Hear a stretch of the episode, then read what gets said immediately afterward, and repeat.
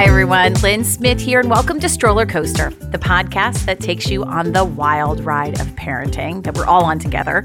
Created by Munchkin. No wonder they're the most loved baby brand in the world. I cannot wait for today's episode because we're going to talk about how to navigate our kids' emotions. With me, as always, my producer, Justin. Hello. Justin, do you feel like the, the girls have this kind of, you know, fall down over the way that you cut their grilled cheese ever? big emotions are big in my house as well.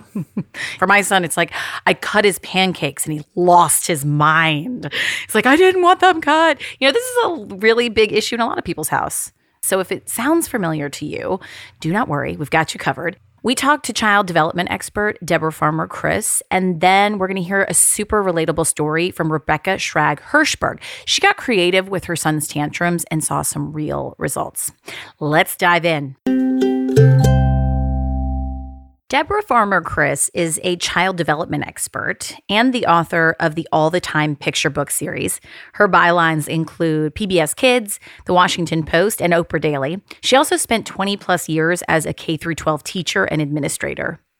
Deborah, what's so challenging is the big, big emotions that children have, and it causes us to have big reactions to their emotions.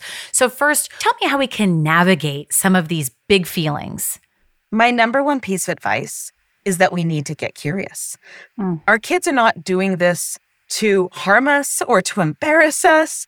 And often when we watch our kid have a meltdown, our goal is to get through it as fast as possible, maybe to consequence them out of it. Yeah. But the truth is that there's a lot of learning to be had in these big, strong emotions when they're younger. And let me just tell you a quick story about that. My son was five, and he was just having one of those days where there was kicking and hitting and yelling. And finally, I sent him to his room. I sent myself to mine for a timeout. And I went back and I said, You seem to have a lot of mad inside today. And from under the covers, he said, I'm not mad. I'm sad. Something is dead that should be alive. And I realized that he had the day before found this little caterpillar and put it in a jar with some leaves. And that next morning, it was dead. I cleaned it out. How attached could he be? Well, he was. He was sad. And it came out in this big tantrumy way. Mm. But I realized that that's emotion I want to protect and promote in a little boy. I want him to feel deeply mm. and hmm. care about other creatures. And what I would have lost if in that moment I had not gotten curious and tried to just punish him and brought him back out after an hour. And I also realized in that moment that part of the reason I was out of sorts is that it was near Father's Day and my father passed away several years ago. And underneath my mad was probably other feelings too. Anger is a tip of the iceberg emotion, and underneath is almost always something else for us to figure out with our kids. And here's the thing if a child could be acting with more self control, generally they probably would be. So I think you have to assume if a kid is breaking down, there's something going on underneath and they need our help. When they're feeling these big emotions, it's hard for us to self regulate. So, what are some of the strategies for us as parents? Our emotional regulation journey is really a lifetime journey. But think about when your kids are babies, right? When they start to cry, you're not getting mad at them necessarily. You're going through the checklist. Are they hungry?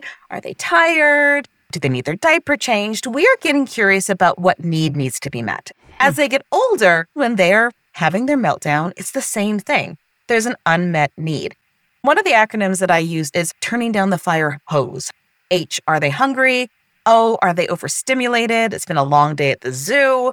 S, do they need sleep? Are they tired? And E, exercise. Do they need to move their body? And how often for us too, like, am I really mad at the world or do I need to eat something and have a cup of coffee? or am I just hangry?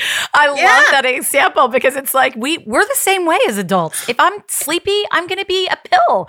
And and it's the same with our kids. You know, when they're calm, you can return to that moment and say, "Wow, that was kind of a tough time at the grocery store.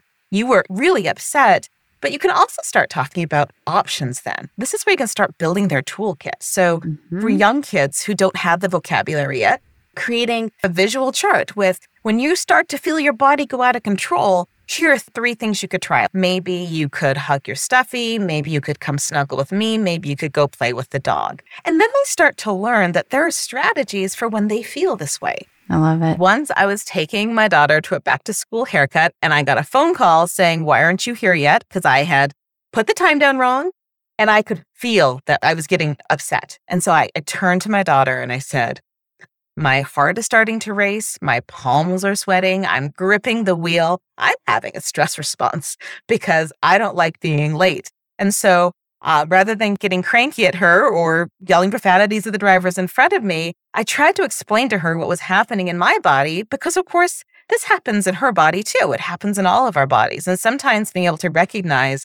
that when our breathing gets shallow, when our palms start to sweat, oh, that's my body having a stress response. It will pass. And so I I then said to her, I'm going to do some deep breathing because I know it helps. I got silly about it. I breathed in dramatically, I breathed out dramatically, and we had a good laugh, which of course helped me self regulate.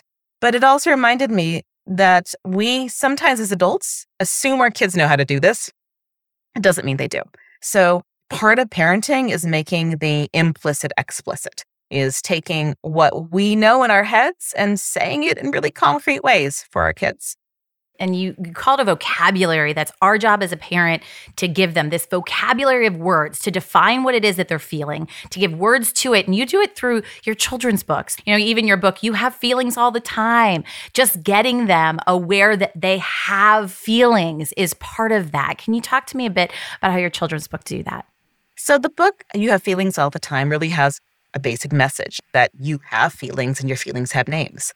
And there's really great research out there on something called emotional granularity, which is just a fancy way of saying that if you can name your emotions with specificity, it helps you regulate them. The research shows that when you can speak with specificity, it increases your emotional self regulation, which leads to less substance abuse, less violence for teens and adults, healthier relationships, and ultimately to making better choices. They're just great outcomes for kids who can say, Am I enraged or am I scared? And sometimes it's, Am I enraged or am I annoyed? Am I irritated? There are a lot of degrees of feeling angry. So for very young kids, it's happy, sad, angry, scared. Those are kind of your baseline. But then as adults, we can start saying, You're really frustrated. You know, mm-hmm. so we're adding a little extra nuance to it. Your friend moved away. That's sad. That can feel lonely when your friend leaves. You're adding an extra layer there. The other book, I Love You All the Time, that phrase came about actually from a very vulnerable parenting moment when my daughter was two and having one of those meltdowns that I, I, I couldn't solve. And I finally scooped her on my lap after trying everything else. And I said to her, You know, I really love you when you're mad. And she stopped and she looked at me in this perplexed way. Are you crazy, mom? exactly. So I kept going. I said, you know, I love you when you're happy. I love you when you're sad. I love you when you're scared. I love you when you're mad. I love you all the time. To have that just comforting baseline that my love is not dependent upon their emotions, it's not dependent on them behaving well. That doesn't mean I'm not going to have boundaries or I'm not going to have rules or expectations, but my care for them is not dependent on them being a perfect kid. Mm-hmm. powerful messaging for kids is that they are loved and lovable all the time and that their emotions are just part of it. Oh, I just, it resonates so much and makes so much sense. In all truth, it, it makes me feel a bit guilty as a parent that I didn't start this really early. I learned later on the benefits of this. How early can we start this? You can start at birth. Meeting the needs of kids is their very first emotional education. So you were doing it because you were singing mm-hmm. and cuddling and loving. And that is their emotional education, is that then they have needs, those needs are met by someone who loves them. Sometimes a parent will say, you know, my kid's not talking to me. They're yelling and slamming doors. And I'll say they are talking to you through yelling and slamming doors. You may not like that conversation, but they're telling you something, and you got to get curious about what they're telling you. Are there things that we can put into place ahead of time before things fall out, before the slamming of the door that maybe will prevent some of these emotional storms? Well, first, you're never going to prevent them all, and you shouldn't, right? And so that's just an unrealistic standard. When there are changes that are about to happen in their life, big or small, talking about it in advance is so helpful because all change is stressful, even if it's good change. So, starting a new school year, getting a new coach, moving, changes in friend situation, even changing your dinnerware if you're a two year old. That can be a crisis if the red bowl is not there for breakfast and they're used to having it. the more that we can provide structure that allows them to feel in control, then there are partners in it versus feeling like, oh, I'm out of control. And then, you know, look what happens. Mom gets mad. So part of that scaffolding is to recognize that in the long game, we're working toward them being able to do this by themselves and they will get there. But in the short term, they need our help and scaffolding. Helping them have the coping skills to go through it, right? When they are in the middle of a storm, what are the things that they know they can do that help them feel better? And then, as much as you can, previewing with them when changes are coming. Those are two things that do help. So, previewing can be something as simple as you have a new babysitter coming. So, when they get here, what do you want to show them first? Should we show them the playroom or show them the bedroom? If they're starting a new school year, going to back to school night, getting to know their teacher's name, we might think they're going to be nervous for a whole new school year, and they might just be wondering what's the school bus like. Let's talk through pulling out some books. Let's read back to school books. Let's read books about change or whatever change you're going through, I guarantee you there's a picture book and your children's librarian can help you find it. But again, you know, it is part of being human that sometimes you're just going to be overwhelmed by emotion. But you gave us such tangible things that we can do. It is such a pleasure. Thank you for having me, Lynn. You know, Justin, I can really see how this works. This week, my son had a day where it was just, he was falling out all day. I mean, he was mm. just losing it, really, really big emotions. And I finally sat him down and I was like, What's going on? Are you upset about something? And he didn't say anything. And then I got a little bit more curious and I said, Are you upset because we have a new babysitter? Trying to think about what was different. And mm. then he started talking about how he didn't like this particular babysitter and he was acting oh, out wow. because of it. And it was just because I asked those questions, I got curious and I just realized I don't know if I do that enough it is amazing how one question can really just open up a conversation with our kids. You know, hearing all this uh, talk about managing emotions, uh, I want to throw in some facts about emotional intelligence, which is how we measure a person's ability to manage, control, and express their emotions, just like what mm-hmm. we've been mm-hmm. talking about. Uh, study after study has shown that kids with high emotional intelligence, or EQ, earn better grades, are more cooperative, and make better classroom leaders. So this work is really important. Yeah, it really is. It's such a good point and some really good information. Big emotions like tantrums, it's so challenging for us parents. And it's funny, they always sort of seem to happen at the exact wrong time and wrong place, right? Well, today, Rebecca Schrag Hershberg tells us how she got creative to help her son go from melting down to calming down. Here's our correspondent Fleece with the parenting story of the day. Rebecca is a child psychologist, but that doesn't mean her son doesn't have tantrums. I remember one day getting him dressed in the morning. He went to daycare. Of course, we were on the clock. I had a client and my husband was working and we had to get him dressed. So I pulled out his sweatpants. And on this particular morning, he did not want to put them on. And it started with his just sort of pushing me away a little bit and kicking. And it almost felt like he was being playful. And I knew that maybe if I took away my attention, that that would make it better. And frankly, it just escalated where he was screaming and I was holding the pants and he was kicking and my voice was starting to raise. And Henry, we have to do this. I have to go. I have a client. Yeah, I have a client. That means a tremendous amount to a toddler. I don't remember if that was a tantrum where I started crying. Those did exist. She knew she had to do something different, so instead of seeing the tantrum as a crisis, she tried to make it fun. I started making jokes with the pants. I put the pants on my head. and I said, Is this where they go? Did the pants go on my head? And he giggled. And then I said, Do the pants go on your head? And ultimately, I landed on this idea that we could put one pair of pants on his legs, the way that pants go, and then the other pair of pants on his arms. And he could be an octopus. And then I realized that I didn't have to wait for him to protest. We could have the whole activity be less about getting dressed and more about playing the octopus game. So that's what it became. It was like, now it's time to play octopus. If I started earlier and I took more time, I can just make it more playful and more fun. It was all about how do I stay one step ahead, bringing in games and bringing in creativity and playfulness and connectedness as opposed to a competition or a struggle between me and my child. It wasn't me against Henry.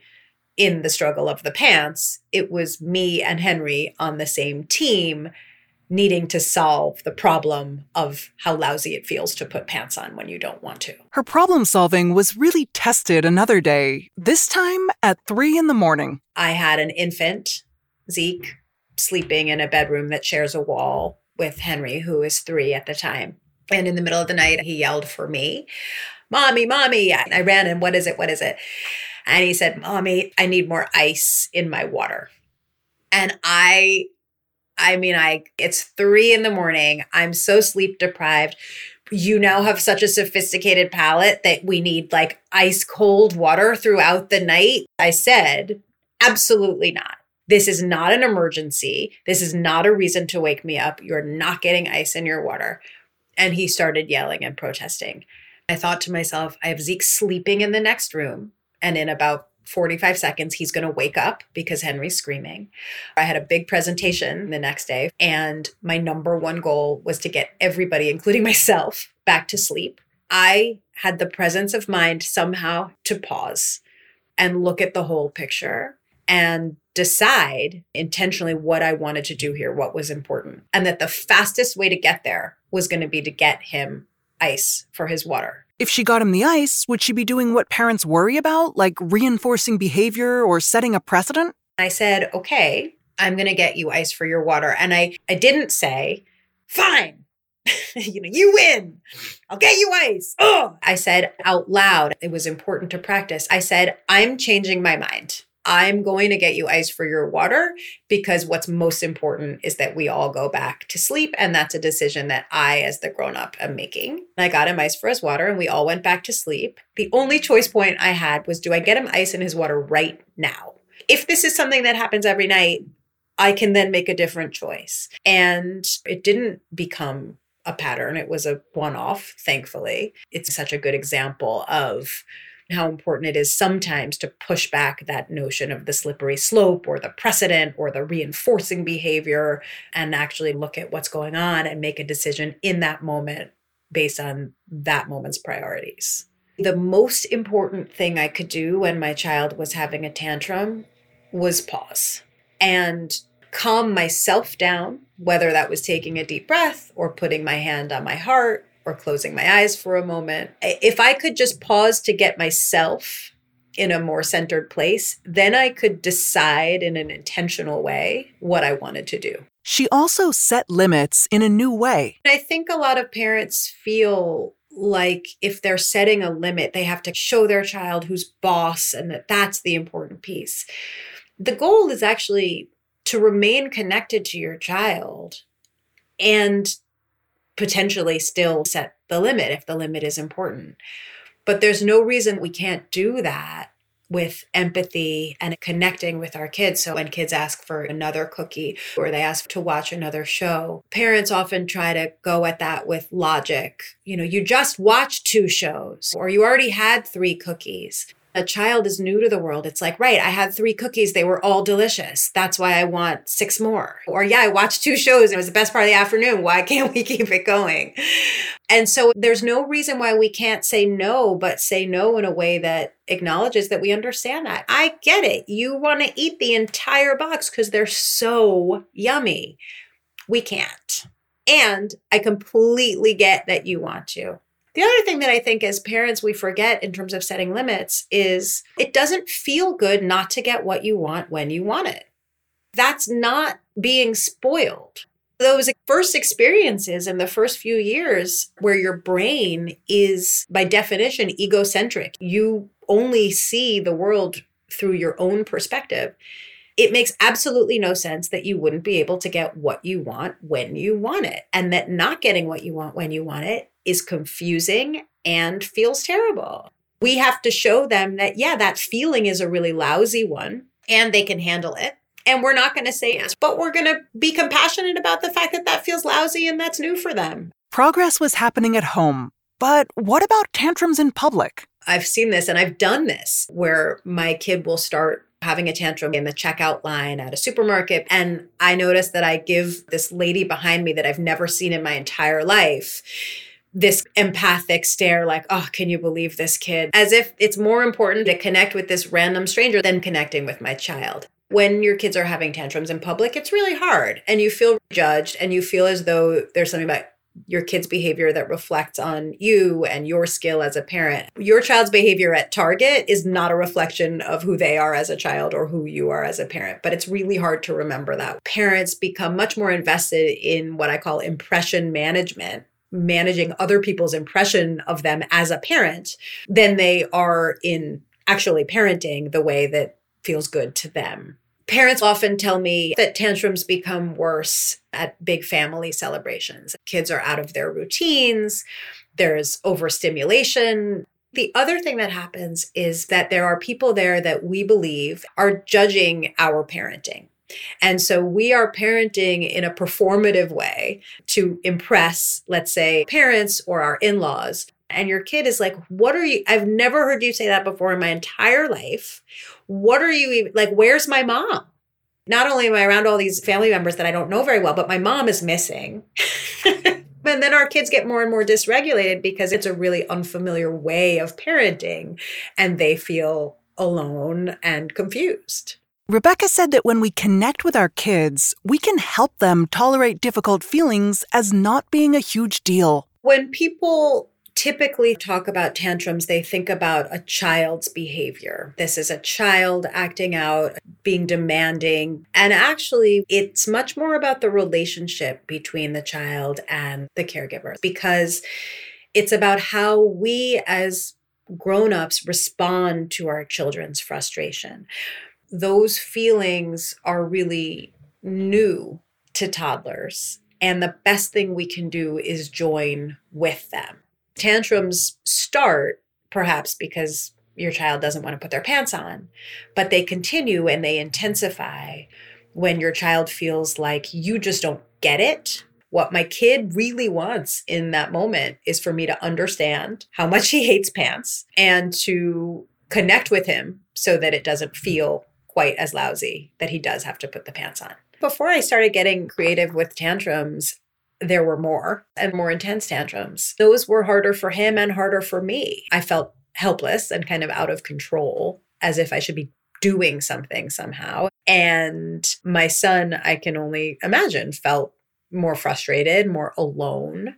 And so when I was able to get more creative and more connected with my son during tantrums, I think that was the secret sauce. Pausing, getting creative, and connecting gave Rebecca the ability to navigate her son's emotions. What she didn't expect was that it would give Henry an ability to navigate his own. My son got really frustrated about something, and I swooped in to try to fix it for him. And he said something like, Mommy, I'm just frustrated. It'll pass. So that was a real moment of pride for me that impression management really sticks with me. You know, why do we care what other people think? I, I, know that I've had that feeling. You just feel like everyone's looking around at you saying, you must be a bad mom because your child's melting down. But I just love how we can get through the frustration together. I really learned a lot. So if you need more support, Rebecca's book is called The Tantrum Survival Guide. Tune into your toddler's mind and your own to calm the craziness and make family fun again our kids are going to have big emotions, just like we do. But if we can stay curious and creative, we can stay connected. And that's what we all really want. I love that advice. And that's the show. Thank you so much for taking this ride with us. I want to thank Deborah Farmer Kris, Rebecca Schrag Hershberg, and of course, you for listening. If you enjoyed this episode, share it with a friend. We're all about community here, wanting everybody to get these resources because it's help. We're trying to help each other. And thank you to Munchkin. No wonder they're the most loved baby brand in the world. You can find all of your favorite Munchkin products at Walmart. As I said at Stroller Coaster, we're all about community. So if you have a question or a topic you want to hear more about, don't hesitate to reach out to us at podcast at munchkin.com. Hey, Justin, you want to tell us a bit about Storytime? Stroller Coaster Storytime is another podcast that we do where we take classic children's stories and we sort of do them in our own way. It's for kids and parents. Uh, we have improv actors who, uh, who perform the stories. Lynn, are you familiar with Goldilocks and the Three Bears? Sure, of course, a classic. Well, we put our own spin on it. This is called Goldilocks, the Three Bears, and Aunt Joni. Important character. Here's a clip. Goldilocks went into the house. In the kitchen, she saw three bowls of porridge. If you've never had porridge before, you must try it. It's delicious. Porridge, porridge. It's not bad. It's so good, it'll make you glad. So fun. Justin, where can we find it? It's right here in the same feed. Just look for Stroller Coaster Storytime. Well, before we go, Munchkin invites you to join them in supporting the environment and the animals that inhabit it through organizations like IFAW, the International Foundation for Animal Welfare. And now that you're ready to do something for the planet, how about you do something for yourself? You deserve it. Take a time out. Today, imagine you're sailing the North Atlantic. You have a cool mist on your face. The smell of salt is in the air. When you notice gliding along beside you a right whale. With only a few hundred left, it's a rare yet joyous sighting. So enjoy.